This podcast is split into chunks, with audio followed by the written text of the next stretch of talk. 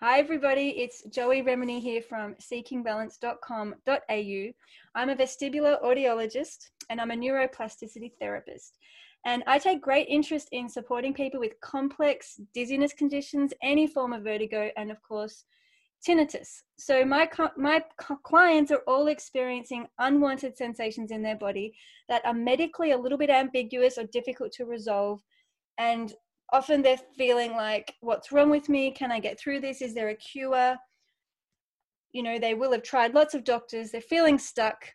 And my role is to educate people about the power of our brain the phenomenal architecture in our inner ears the way our spinal column is involved in regaining our balance and sensations and proprioception which we might talk about on this interview and really giving people hope that there might be another way to heal so I'm really excited today on the call. I have got a colleague of mine from the US, and this is Dr. Kristen Steenerson, and she's from the Stanford Balance Clinic. She's a clinical assistant professor of otoneurology. And what that means for me is I can really geek out and talk about hardcore inner ear balance stuff, which I really enjoy. So I'm super excited to have you on the call. Thank you for your time and welcome. Thank you so much, Joey. Happy to be here. Yeah.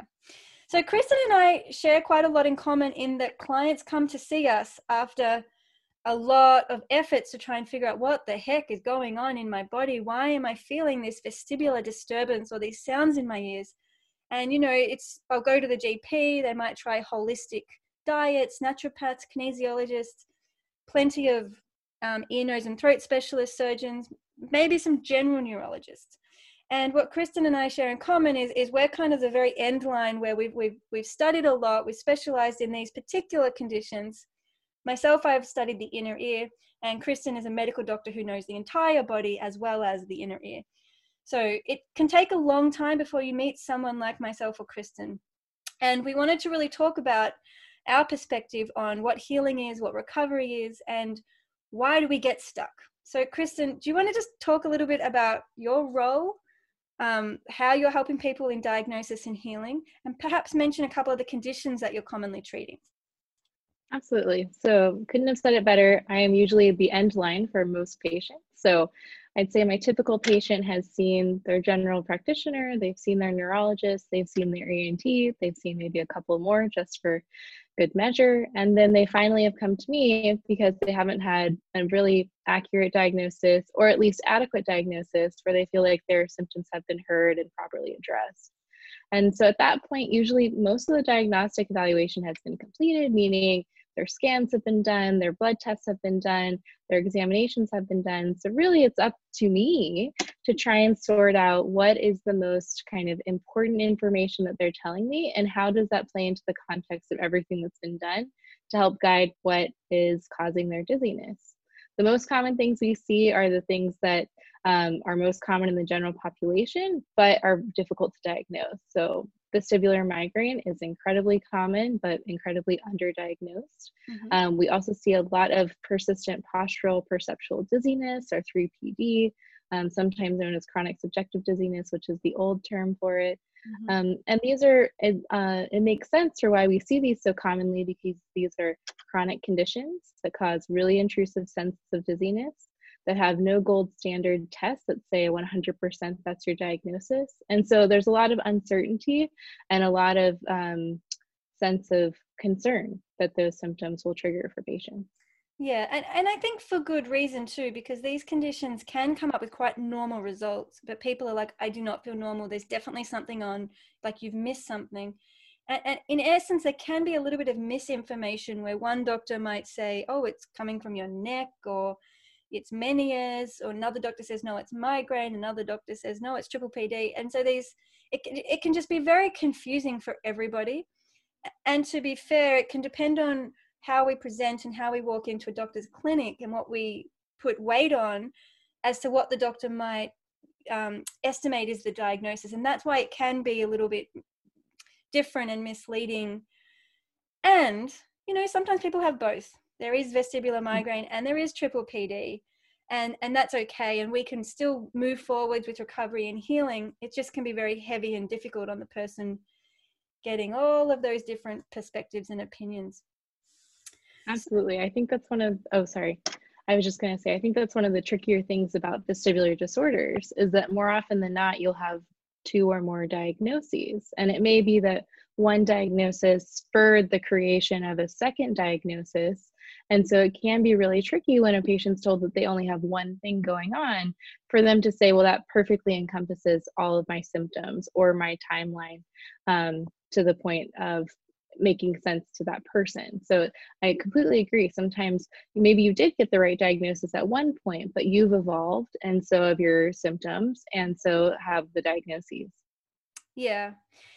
And something that I did want to chat about in this kind of chat together is what are really great questions to ask the doctor and what are potentially questions that we can't answer it, you know it's just kind of a disappointing topic to to enter so as far as seeing the general doctor and like going or the general neurologist and, and, they saying okay i think you've got vestibular migraine when can a person really trust that believe that and and feel that they can stop that goose chase for further answers? What, what's your perspective on that one? So I'd say that um, a patient or a person who has seen a neurologist has a really good um, expectation in terms of having their neurologic system fully evaluated. So maybe something that's underappreciated is the power of the neurological exam. This is when the physician is able to look at all the different parts of the neurological system just by doing a few simple examination techniques. And what I think may be underappreciated is how powerful that exam is mm-hmm. in giving us a high level of confidence that these different parts of your brain, these different parts of your spinal cord, these different parts of your nerves are functioning actually really well. So it's really unlikely that we're missing something that is dangerous or scary or sinister. And so that's actually a really good starting point for patients to understand is that power of the neurological exam. And why don't you share with our listeners like kind of how cool it is, but also how simple it is? And you know, even just to be able to walk into a doctor's office, you have to have various neurological reflexes and, and parts of the brainstem working to simply walk in and take a seat, let alone make eye contact or respond, answer questions, listen here. So it's, it's interesting. Your doctor's really getting a lot of information in those first 10 seconds. And do you want to speak on that a little bit, how simple it can be? Yep, absolutely. So there's definitely a style component to doing this exam. So there are extremes of the spectrum that still accurately and adequately address the entire neurological system. So you may recall kind of what you think of as the quintessential neurologist who has their little doctor bag and they have so many little tools and they do this very extensive, very detailed kind of poking and prodding of the patient. But on the other end of the spectrum, you can actually get almost as much information information just by doing some really complete observations. So, in order for you to stand up, we know that you have to have muscle groups that are working appropriately and symmetrically and with enough strength in order to lift you out of your chair without having to hold on to it, not stumbling. We know that certain parts of your balance system must be intact in order to maintain that ability to stand up and then stay in place then to walk across the room, even to just change the chair. We know that you have to have certain levels of your gait function that are working well. And we just talking to you can see that your muscles in your face are working appropriately, working symmetrically, and your eyes are moving. And that gives us um, a really good sense of how well those brainstem structures, the cerebellum structures are working um, just by talking to you.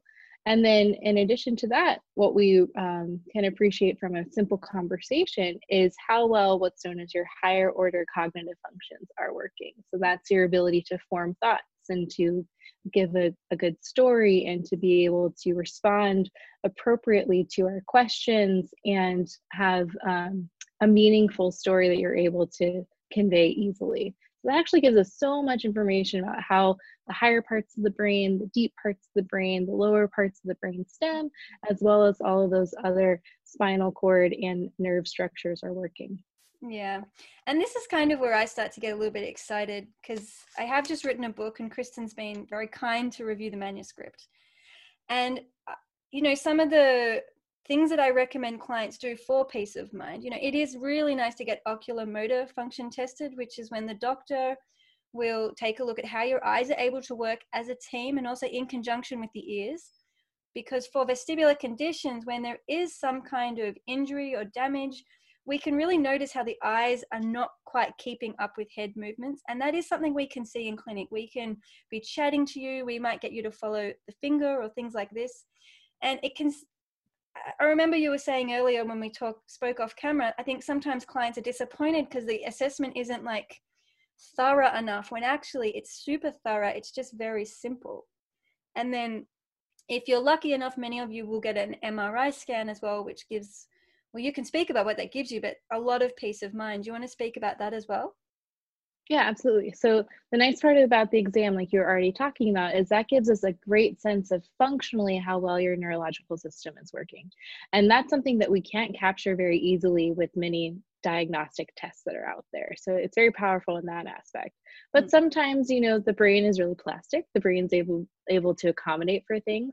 And so that's where an MRI can be helpful because it gives us a very detailed structural picture, meaning we can look at the structures of the brain to such detail to feel much more reassured that we're not missing anything that might have been quiet or that might have been causing very subtle signs that very rarely the physical exam won't pick up on. And the MRI is just excellent at being able to do that. The technology is just fabulous now compared to even just 10 years ago.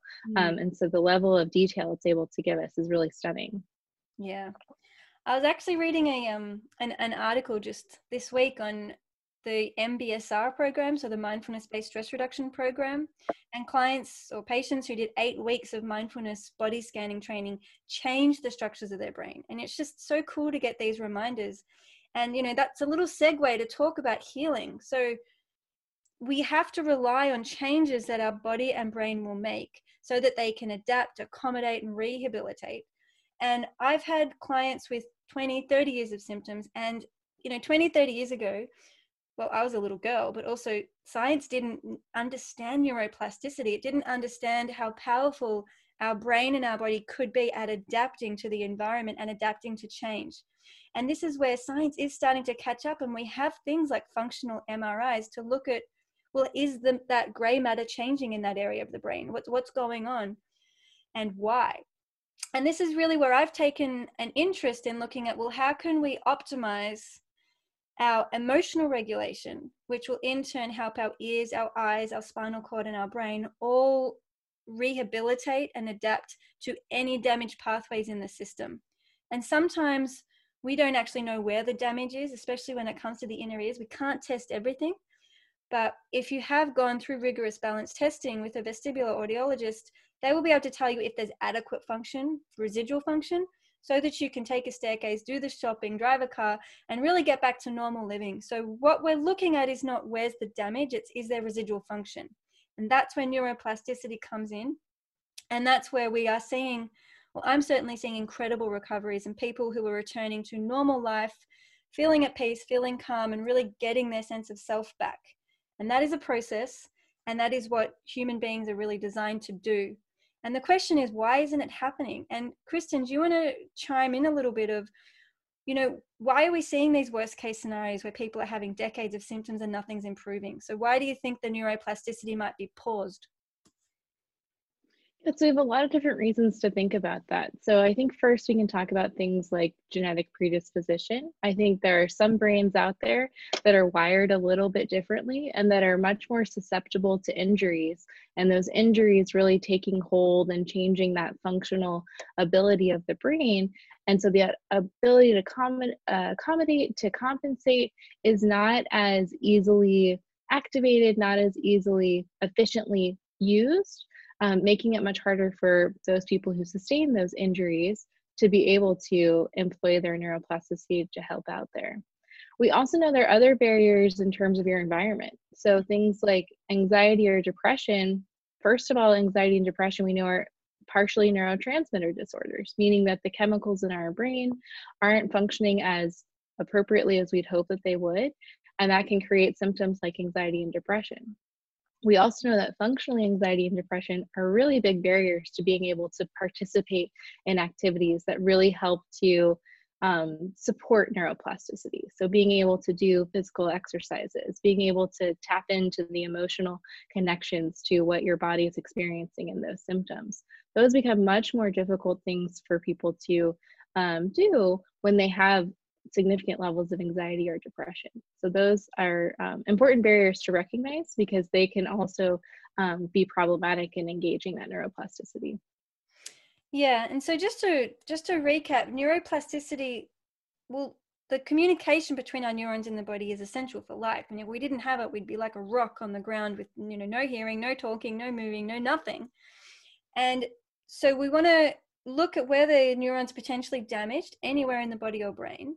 And we have billions, if not trillions, of neural neurons and neuron networks moving through our body, and we have so much residual function or neurons just sitting around not doing much that even when there's damage, we can regrow new areas and rebuild lost function. And as Kristen was was speaking about, it's not just can I bend over and do up my shoe? Can I take a phone call? Can I hear? Can I walk? Can I see? It's also can I feel confident? You know, the feeling pathway. It's can I can I feel courageous? Can I gently take myself to do something that feels scary?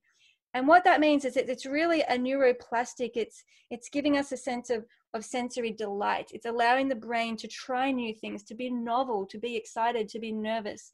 And actually, neurologically, and with those neurotransmitters, which are little particles moving between neurons, we need variety. We need enrichment. That's what we call it in, in the audiology realm. We need sensory enrichment.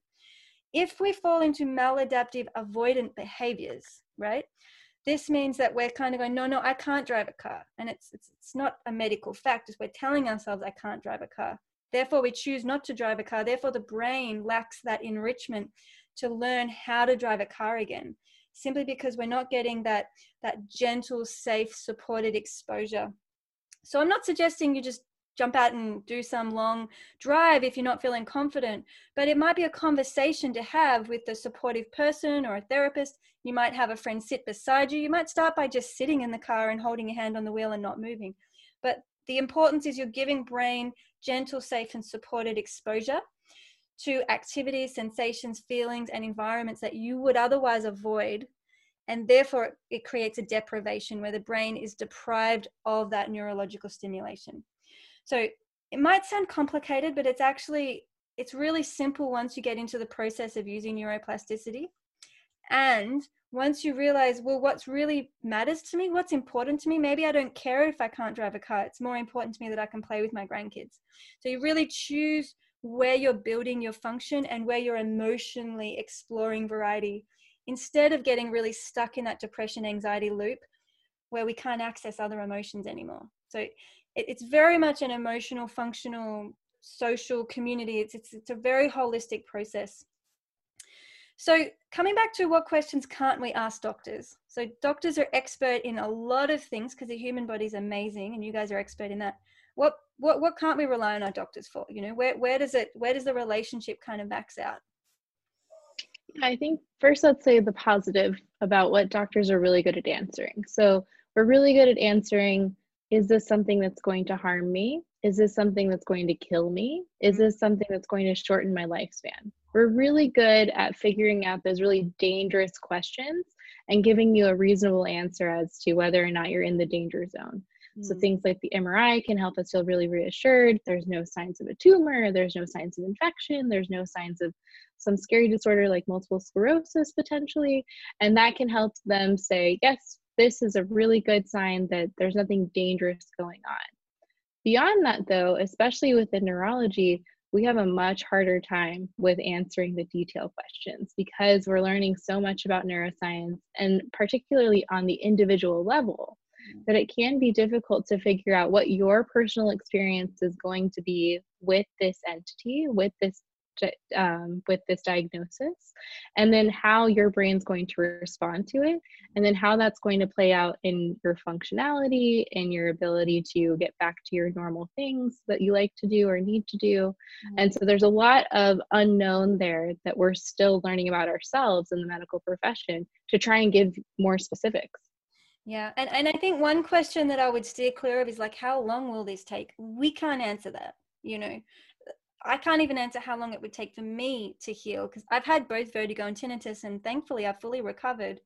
But if it happened again, I wouldn't know how long it would take me. So, this is where I like to bring in the actual spiritual component of healing, which is believing what your body's capable of. So you don't want to limit yourself and say, well, I can't do it, because that kind of ends the conversation and ends the potential for your body to really show you what it's capable of. So belief is not necessarily a, a religious thing at all. It's more, do I believe in my body? Do I believe in, in, in my, my place in the planet at the moment? And can I step back and say, well, maybe for me right now, this is where I need to be. This is part of my healing. I need to feel this way for, for, for a while until my brain is ready to shift its chemical interaction and move in a different direction. And part of that is very unknown. It's a bit mystical, it's a bit of a mystery, it's different to every person. But I feel like having that sense of, of spiritual connection to your body, to the miracle of your biology, it really it changes your perspective and it can change your perspective immensely. And I think it's also important to to be grateful and honor the doctor's expertise without burdening all of our problems onto the doctor, which is which which in a sense is kind of unfair. It's it's a big space to hold, and I think being able to sleep well at night, knowing you've had medical clearance, you trust your doctor, you understand your investigation results, and you can can recognize that from a physical perspective, there is no medical intervention required right now. I mean, that is a gift. That is that that is the real gift of the medical profession. Um, and is there anything you wanted to add to that, Kristen? Yeah, I'd say too, you know, um, as doctors, we're trained to try and answer as many questions as possible to help you as much as possible. We've really been trained on this kind of fix it model of we want to do everything we can to try and give you an instantaneous answer and instantaneous treatment. And that's something that neurology really struggles with because we're just not advanced enough in terms of many treatments and opportunities, but it, particularly in terms of these long term questions and trying to predict what it's going to do for mm-hmm. you in particular.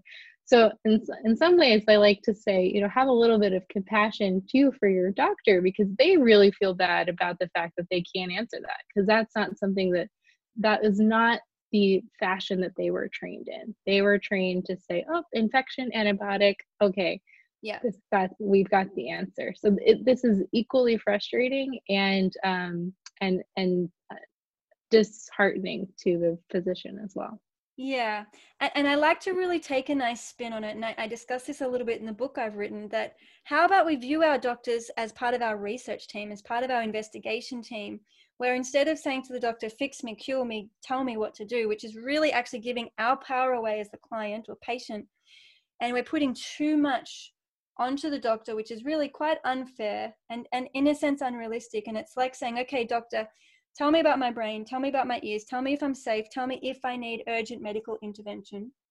P.S. The worst outcome would be that we try and meditate to get better and we really just need surgical removal of a tumor, right? You need to get the information and use the doctors and be grateful for that and then step back and say, okay, well, what can I do? what's going on mentally, emotionally, and spiritually for me, the invisible stuff in my world.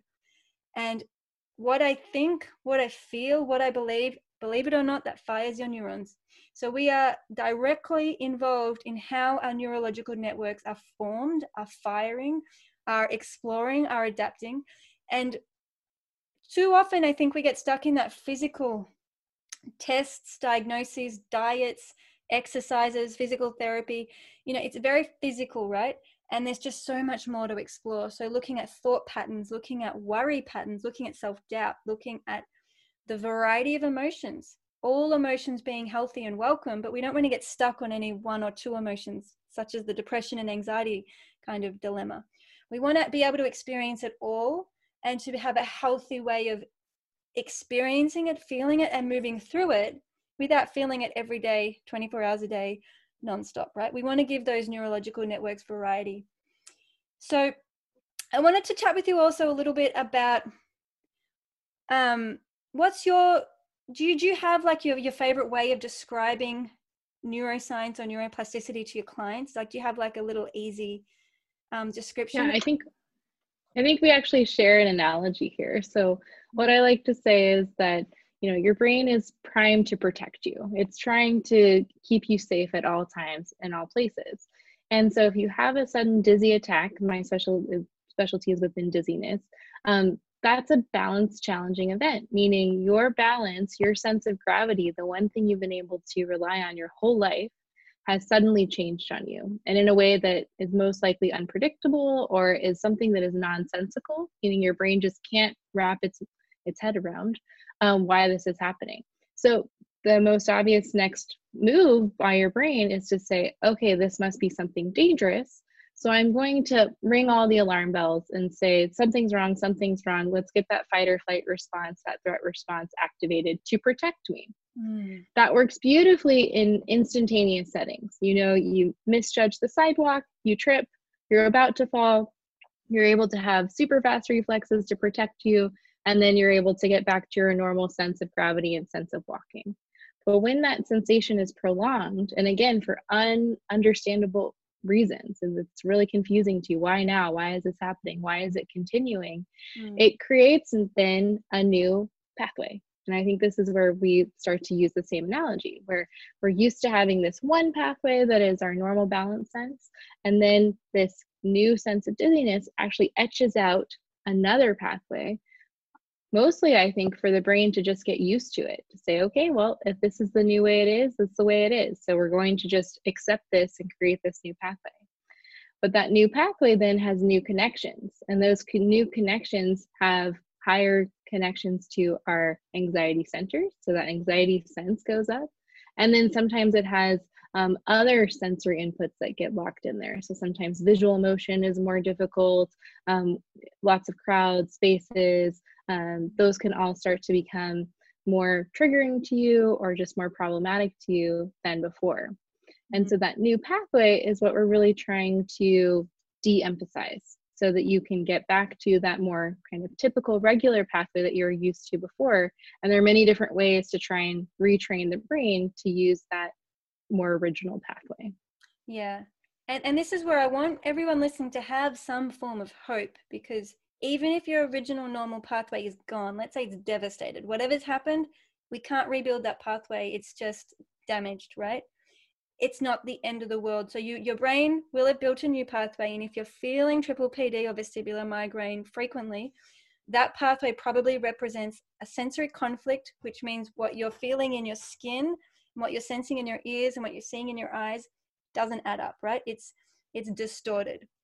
And that's become a very strong pathway that your brain has built as it's attempting to adapt and as it's firing all of those false alarm signals saying, big threat i'm dying this is a big deal and and it's really going hard on those neural path- pathways because that is a survival protective mechanism where the hope lies is that we can actually teach the brain using self-soothing self-reassurance and oodles of loving kindness we can actually get that false alarm system to to to, to move back a bit maybe not switch it off completely but to just weaken. And we can actually say right well what does normal feel for me? I've got to rebuild it. So i guess it, i feel confident. When i'm normal i feel steady. When i'm normal i feel calm. Perhaps i even feel a bit of joy. And the neuroplasticity piece that i support my clients with and that, that my book focuses on is about saying figure out what normal is not what it isn't okay it's not an absence of dizziness it's actually a, a true sensation of steadiness and you might feel that in your feet Feeling steadiness in your feet can then become a daily practice that enables you to emphasize that neural pathway, cultivate it whenever you need it. So I've had clients who have been crossing a, a busy road and they've gotten to the center and they've had to wait and there's like trucks coming and they've had to cultivate their sense of steadiness in their feet to not freak out in the middle of a busy road. So you can do it when you need it and you can also do it neuroplasticity is most effective when we have intensity, which means we really focus on it with all of our concentration. When we have duration, which means we focus on it for a long period of time, maybe not five seconds, maybe we'll, we'll aim for a minute or five minutes. And frequency. So the more we practice feeling the steadiness in our feet with intensity, duration, and frequency, the more those neural fibers create stronger, more hardwired, longer lasting pathways so with time, you feel steady in your feet all day long and you don't even have to try anymore. It becomes the new normal. So I hope that kind of helps people understand and get a little idea of the science behind why we can get stuck. Because if we don't believe we can ever feel steady in our feet, we never get practicing. We never get started and we truly never fire that neural network. Okay, so belief is super important. And I have so many discussions on my website about that. It's often overlooked. And what we believe we want to feel and we practice feeling, we will fire those neurons more often just by, by doing it, by going through it, by experiencing it. So you can't heal by reading a book, unfortunately, but you can get started and inspired by a book. This brings me to our next question, Kristen, is what's the difference between healing and cure? Ah, that's such a good question. So that's definitely a topic that comes up a lot in my clinic. And at first, I'm always a little bit saddened because we technically don't have a cure for vestibular migraine or for 3PD or for many vestibular disorders. But that doesn't mean that there isn't a pathway to healing. And so, what that means is that there are ways for us to train your brain, for you to train your brain to help engage this new sensation, to create a sense or a narrative that helps that sensation feel more at home, and then de emphasize that so that it's not as intrusive, so that you start to feel more like yourself, so you start to feel more like you can do everything you need to do or want to do. And that to me is healing, that you're able to reconcile those intrusive sensations while also feeling like you're back to your normal self. Yeah. And, and I can speak firsthand. I've gone through it, which is kind of where part of my apprenticeship was. It wasn't just going to university and seeing clients. Uh, I feel really lucky in hindsight. I got to feel it and I got to to to like feel that stomach drop and, and feel the distorted moving sensations in my brain and and you know the dizziness moving my head all of that the spinning rolling over. I had bppv actually as well. It's it's awful let's face it it's horrible. Your brain's like what's going on? freaks out. And if we never have a pathway forwards beyond the freak out the freak out actually becomes the normal right so it's Absolutely. it's about being really loving kind and gentle with yourself it's about not putting too much pressure on your medical team because it's unfair and it's unrealistic it's about getting the medical clearance and then saying all right now i can take some fresh air and i can say well what's going on for me in my inner world mental, emotional, and spiritual. How do I want to feel, and how can I make that a daily practice? How can I support myself to rebuild new pathways? Which for me, that's healing. It's rebuilding, it's adding to your neurological system.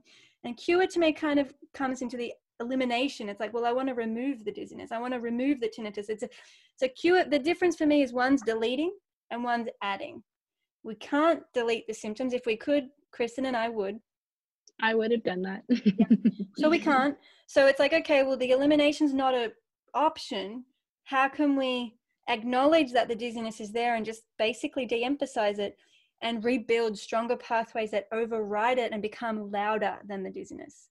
And I have seen so many people heal not only to back to a, a sense of normal and confidence, but I've had clients say, actually since going through conscious neuroplasticity my balance is better than it ever was. I feel more happy. I feel more confident because previously it was just like by default whereas now i do it on purpose and i'm more in control of it. So they've they've kind of they've, they've gotten even better than before the, the condition started so i really want to um, kind of get people excited about neuroplasticity your body's amazing all of us Absolutely. I think that talks to the power of mindfulness and just when you have a purpose, when you have a focus, it's amazing what you can create, what you can emphasize and strengthen um, that maybe you never even realized you had the capability of doing. But because you're finally dedicating focus and energy to this specific task, you can really make amazing changes.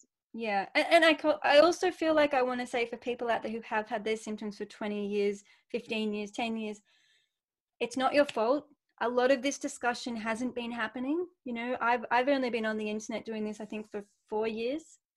And so it really is understandable if you never knew neuroplasticity existed and you certainly had no idea how to implement it because as far as i'm aware there's not many people out there teaching about neuroplasticity or how to implement it it's a very new conversation and you're welcome to join the process regardless of how long you've had your symptoms that's actually not a barrier you can have had it for 50 years and you can still retrain your brain to build new pathways. It's a very exciting um, concept. A little bit like we have 80 or 90 year olds who get a cochlear implant. You know, age is actually not a barrier. We can keep retraining the brain. It's extremely exciting. One thing I wanted to chat with you about, because this is this is really where you got way more um, access to this research than me, is apparently triple PD sensations are quite common in the general population. You want to do you want to speak to that research project? Yeah, absolutely. So, um, first, maybe just a little bit of 101 on the vestibular system. So, when we think about special sense systems, meaning your vision from your eyes or taste, those are usually um, bits of information that are processed in very specific parts of the brain. Mm. The vestibular system is different from all of those other special senses. Instead of having just one part of the brain, it actually uses both sides of the brain plus multiple different points uh, in each one of those sides, known as the hemispheres.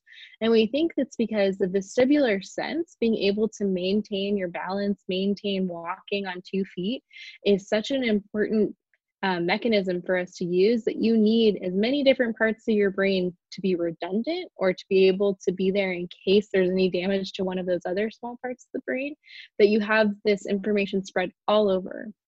As a result of that, because you have so many different potential points of processing in your brain, that means you have a lot of different connections that go to those other points in the brain.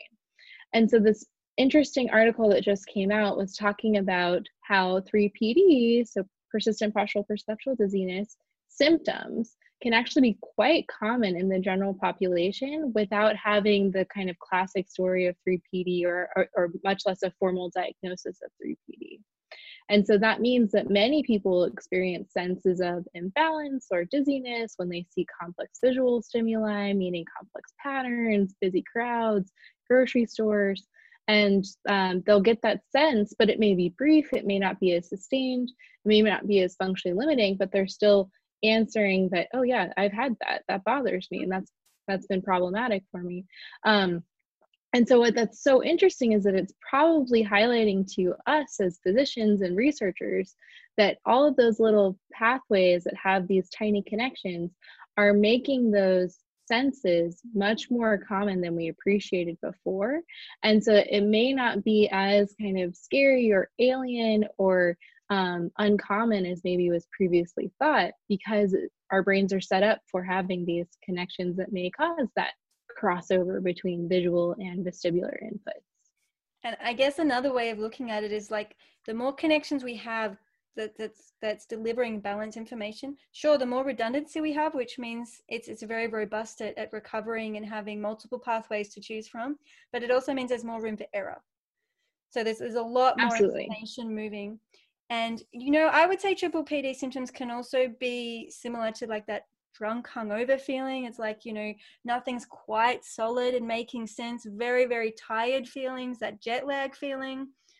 Um, I know I've had these sensations. Kristen, have you had some triple PD type sensations? Absolutely. I think a lot of people like to say brain fog or just yes. a sense of this kind of cotton brain where things are a little bit fuzzy. You don't feel as quick or as accurate in your processing speed. And there's just this sense of not feeling grounded. Mm-hmm. Everything's a little floaty, a little rocky. And I think everyone, well, I shouldn't say everyone, but I think a lot of people have experienced that based on, you know, just how you like to celebrate and that kind of a thing. Yeah, um, but it's when it's easy. Uh, yeah, right, exactly. Um, so in those contexts, I think it's very easy for your brain to understand what's going on. You say, okay, well, I did this, and so A plus B equals C, so this is why I'm at this new state. But when it comes on more insidiously or more unexpectedly, that's where you start to get the alarm bells and that's where it starts to become this more kind of threatening or concerning sense yeah. that maybe we don't need to be as threatened or concerned about. But that's a harder distinction for us to make without more information. Yeah. So again just to validate what you're feeling is real if you're experiencing triple pd and it doesn't mean you've done anything wrong to make it chronic and that we're not normalizing it. But what we are saying is it's a normal part of healthy brain function and you don't have to live with it forever. And we can actually create a context where those sensations are meaningful such as well i'm sleep deprived i'm jet lagged i'm busy and therefore my brain's making errors. That makes sense. We part of healing is normalizing what you're feeling and why. And for many of my clients actually it's a lot of uh, deep long-term unresolved emotions that are suddenly starting to surface and they need processing and the brain's struggling with that and that's where some of the deeper emotional work can be really essential for, for healing and allowing the brain to rearrange itself. Um, I wanted to talk with you also just that we were speaking about getting stuck. You know, people are like, "Oh, will I ever get better?" And and actually I've been there, so you know I can speak from a personal place. I've definitely felt suicidal. I felt like life's not worth living. It's been really hard, and this was in my late twenties. Um, and I remember just getting so so so so so low. I came home to visit my mum. Probably didn't even know where I was going or why, like just floating through life aimlessly, in a sense. And I sat on the kitchen bench and I just looked at my mum. I think I burst into tears and I was like, I'm so unhappy. I'm just so unhappy right now. And it was like this dip in my life. It was a low point. And I also remember feeling, I really hope like a truck or something takes me out and I die and I never have to live again. I was really dramatic. But at that point, right, I was in my low point. I wasn't doing suicidal behaviors. I was, it was healthy suicidal thoughts. I was in a low point and I realized I need to make change. If I don't make change, you know, my life's not moving in, in a really great direction. It doesn't feel good. And I had to start having some difficult conversations being stuck is actually quite powerful because it can be like the on button where we start realizing it's more painful for me to remain here and to do nothing about it. That's more painful for me than to start saying, all right, what's going on in my thoughts? What's going on in my emotions? What's going on in my spirituality, my connection, my beliefs? And am I ready to start making little trial and error experiments to start changing the way my brain and my body are communicating? So we I guess Kristen and I wanted to say it's okay if you feel stuck, and it's actually part of healing. You, you kind of got to go down the slippery slope until it's so painful you can't stay there any longer, and you start to rebuild yourself, fall apart, break up into a million pieces, and rebuild yourself back up again.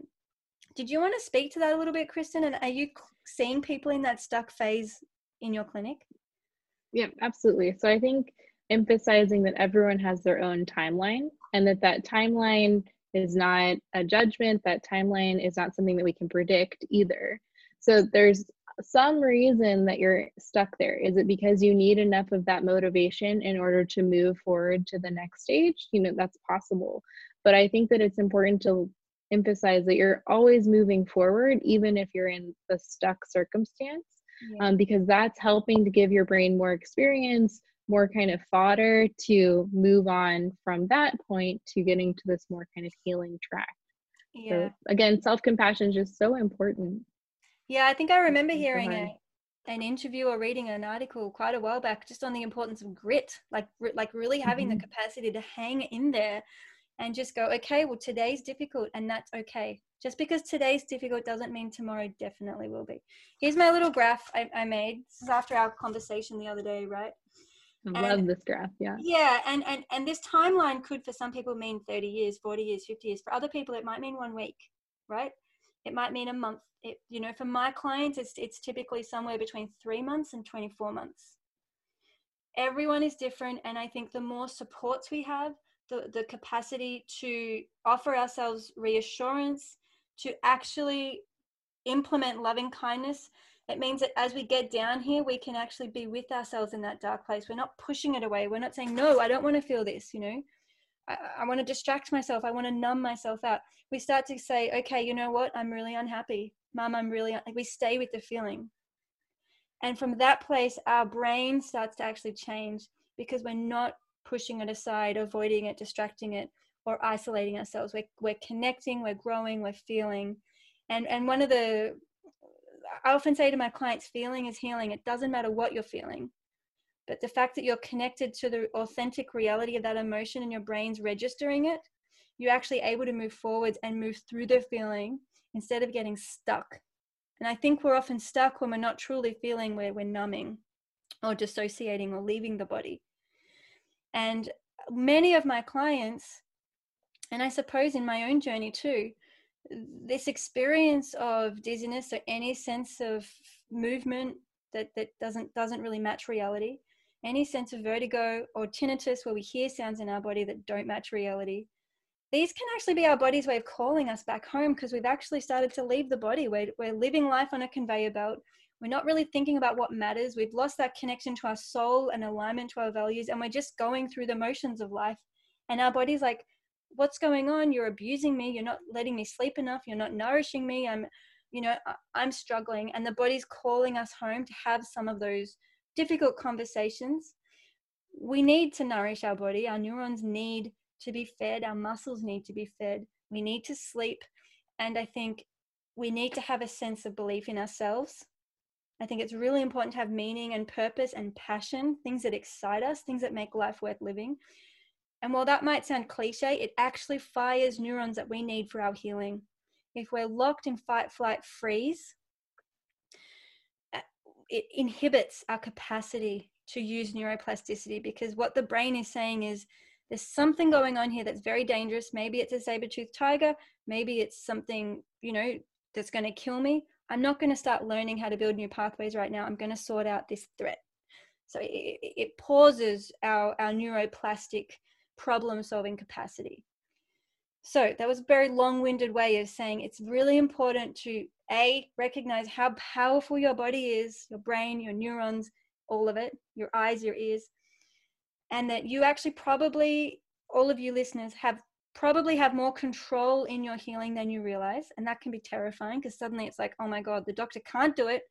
I'm responsible for making some changes, right? I get it, that's scary. Just because it's scary doesn't mean you can't do it. And your doctors want to support you, they want to encourage you, they want to see you making these changes. And so I always say to my clients, if you do choose to go down the neuroplasticity route, keep sharing your progress with your doctors. Talk to them, give them the updates. Make it make it a team journey, make it a community effort. So yes, we have to do it on our own. You know, Kristen has to change her neurons. I've got to change my neurons. You've got to change your neurons.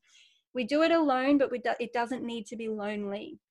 So, would you like to speak on this, Kristen? And have you got any little piece of yeah. wisdom? Um, I, if you could put the graph up again or the plot, yeah. that would, I think, so I really like to tell patients, you know, we so commonly, so I have patients who usually are seeing me in this first dip. You know, they've had the onset for a while and then they hear a diagnosis and they hear a plan and they get this instant relief. They feel so, so much better because they know there's there is something nameable going on. This is experienced by other people. I have a direction now of things that I can do to try and improve this. But inevitably, there will be another dip that happens and that just happens that's part of the the, the change that brains have to go through so i try and prepare can you just pause that thought oh, yeah. I think i need to talk to them to see the graph so she's talking oh, about yeah.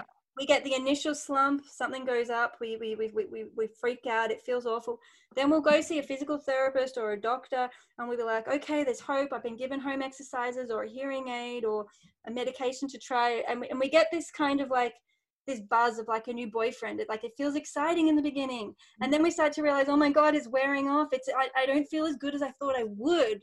You know, this this magical trick or device or drug or exercise hasn't given me what I thought it would. And then we go into this process of being stuck and trying everything under the sun. And that's where you're at. So I'll just give it back to you there. Yeah, no problem.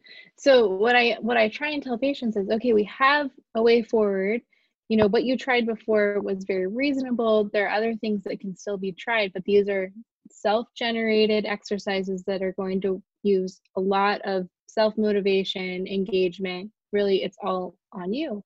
But then i also talk about this kind of undulating after effect that is so common is that you're going to have improvements you're going to have days that are much harder. And that may be for sensible sensible reasons like you didn't sleep well your eating's off you're dehydrated there's something really stressful going on at home or work um, there could be a new illness that you're experiencing whatever or sometimes it's just something you don't know why but it is randomly worse that day that can happen yeah. that's okay that's understandable that's a normal pattern that most people experience. Because what I hear so often is I'll have the initial consultation, someone says, Yeah, I'm feeling much better, but then I have this dip. Yeah. And now I'm so worried I'm going to get stuck again that I think the diagnosis is wrong. I think there's something really terribly wrong with me. So I don't know what to do. And kind of going into that freak out mode, that hyper vigilant mode. So I try and counsel as much as possible before but expect that. That's okay. That's normal and then that can hopefully help reduce some of the kind of extreme sensations so coming back to the graph it's this it's, it's, gradual improvement over time but we have setbacks so we try a new thing we feel excited we do really well and, and then something happens and we fall off and i have some clients who, who go through my neuroplasticity program which is online learning and, and they'll they'll do great they'll they'll go back to their version of normal and then maybe a year later they're like you know what i'm losing it like I'm not taking care of myself. I'm not being kind to myself. I'm putting external pressures on myself. I'm trying to strive and prove myself to the world. and and basically i'm leaving my body behind and then they'll go back and they'll re-engage in the process so you're allowed to have ups and downs you're allowed to have days that are super easy and high and blissful and beautiful and joyful and you're allowed to have days that are awful and scary and frightening and lonely. Because remember it's all coming back to that sensory enrichment. It's actually the brain's designed to feel guilty to feel shame to feel depression. It's not actually abnormal. It's just abnormal to hold on to that one feeling for a prolonged period of time. So having difficult moments difficult mornings difficult days is okay. It doesn't mean you're going backwards. It's probably a sign your neurotransmitters are in a flush and that that's part of human existence because it's it's unrealistic to want to be happy calm steady and clear thinking every day all the time with with with no interruption right? Unlikely. Write me a letter if that happens to you. Um, so yeah we, we just wanted to let you know that think about your personality. If you're going to need a support team you're going to build a support team to help you with those dips help you with those setbacks um, I, I, have a whole section in my program on have a plan for good days, have a plan for medium days, and have a plan for difficult days. Who are you talking to? Who, who are you reaching out to? What are you using to support yourself? How are you supporting your brain through that dip? And, and this is where we have to go into the mental, emotional, and spiritual aspect of healing. And these are, are realms where you can share with your doctor, and your doctor will listen and encourage you. They'll probably love to hear it, but they can't do it for you. And I think this is where people can feel depleted, they can feel stuck. Um, and it's not just medical doctors, it's also alternative health professionals. We're all in the same boat. We can't do your mental, emotional, spiritual work for you. We can support you and cheerlead. We can offer you guidance or feedback. But at the end of the day, only you know what you want to feel. Only you know what you actually feel. And only you know how to bridge that gap. How can I go from what I feel right now towards what I actually desire to feel? And that's a super personal process. Yeah. And I'd say, you know, we're called providers for a reason. So we can provide ideas and concepts and action plans, but we're in, we can't substitute. So the action has to be on your your part in order to see those effects and to feel those effects. Yeah. Well, thank you so much for sharing your time. I greatly appreciate it. I love what you do. I love that you've found me and reached out to me. It's really, it's really exciting. The world's becoming a very small place. Um, for anyone who is searching to learn more about this, go to my website. There is there are so many conversations, articles, my YouTube channel, obviously. So visit seekingbalance.com.au. I always recommend people start with the free starter kit. Just take little tiny steps and and see how you want to learn because this is an educative process. You have to learn how to use neuroplasticity. It's not going to fall off a tree and hit you on the head. You'll, you'll have to put time aside and you'll have to get support networks and resources that work for you. I have i have options on my site. Go and check that out. If i was to to leave this conversation i think i would say trust your medical clearance. If you've got medical clearance, trust it. Okay, doctors know what they're doing, they are experts. And then trust your brain. Trust the power of your brain to adapt and just give it a chance. That will be my take home message. So, Kristen, thank you so much. Thank you for having me. Yeah. Um, did you want to share a link with anybody or um, the Stanford Balance Center link or something like that? Um, yeah, I can give you that um, That'd be helpful address resource, if you want. That'd be helpful resources or, on your on your website, right? On the yeah, we have some compilation videos and explanations and other educational websites that we've found helpful, including Seeking Balance. Um, so happy to share that with everyone. That'll be great. So we'll, we'll put some links down with some educational resources. Um, trust yourself, believe in yourself. You've got this. I think these are great mindsets to start off with the healing. Remember, we're no longer looking for a cure because you don't need it. So it's a little bye for now. It's a huge thank you to Kristen. And we'll pop links into the bottom of this this interview. Bye for now. Thank you.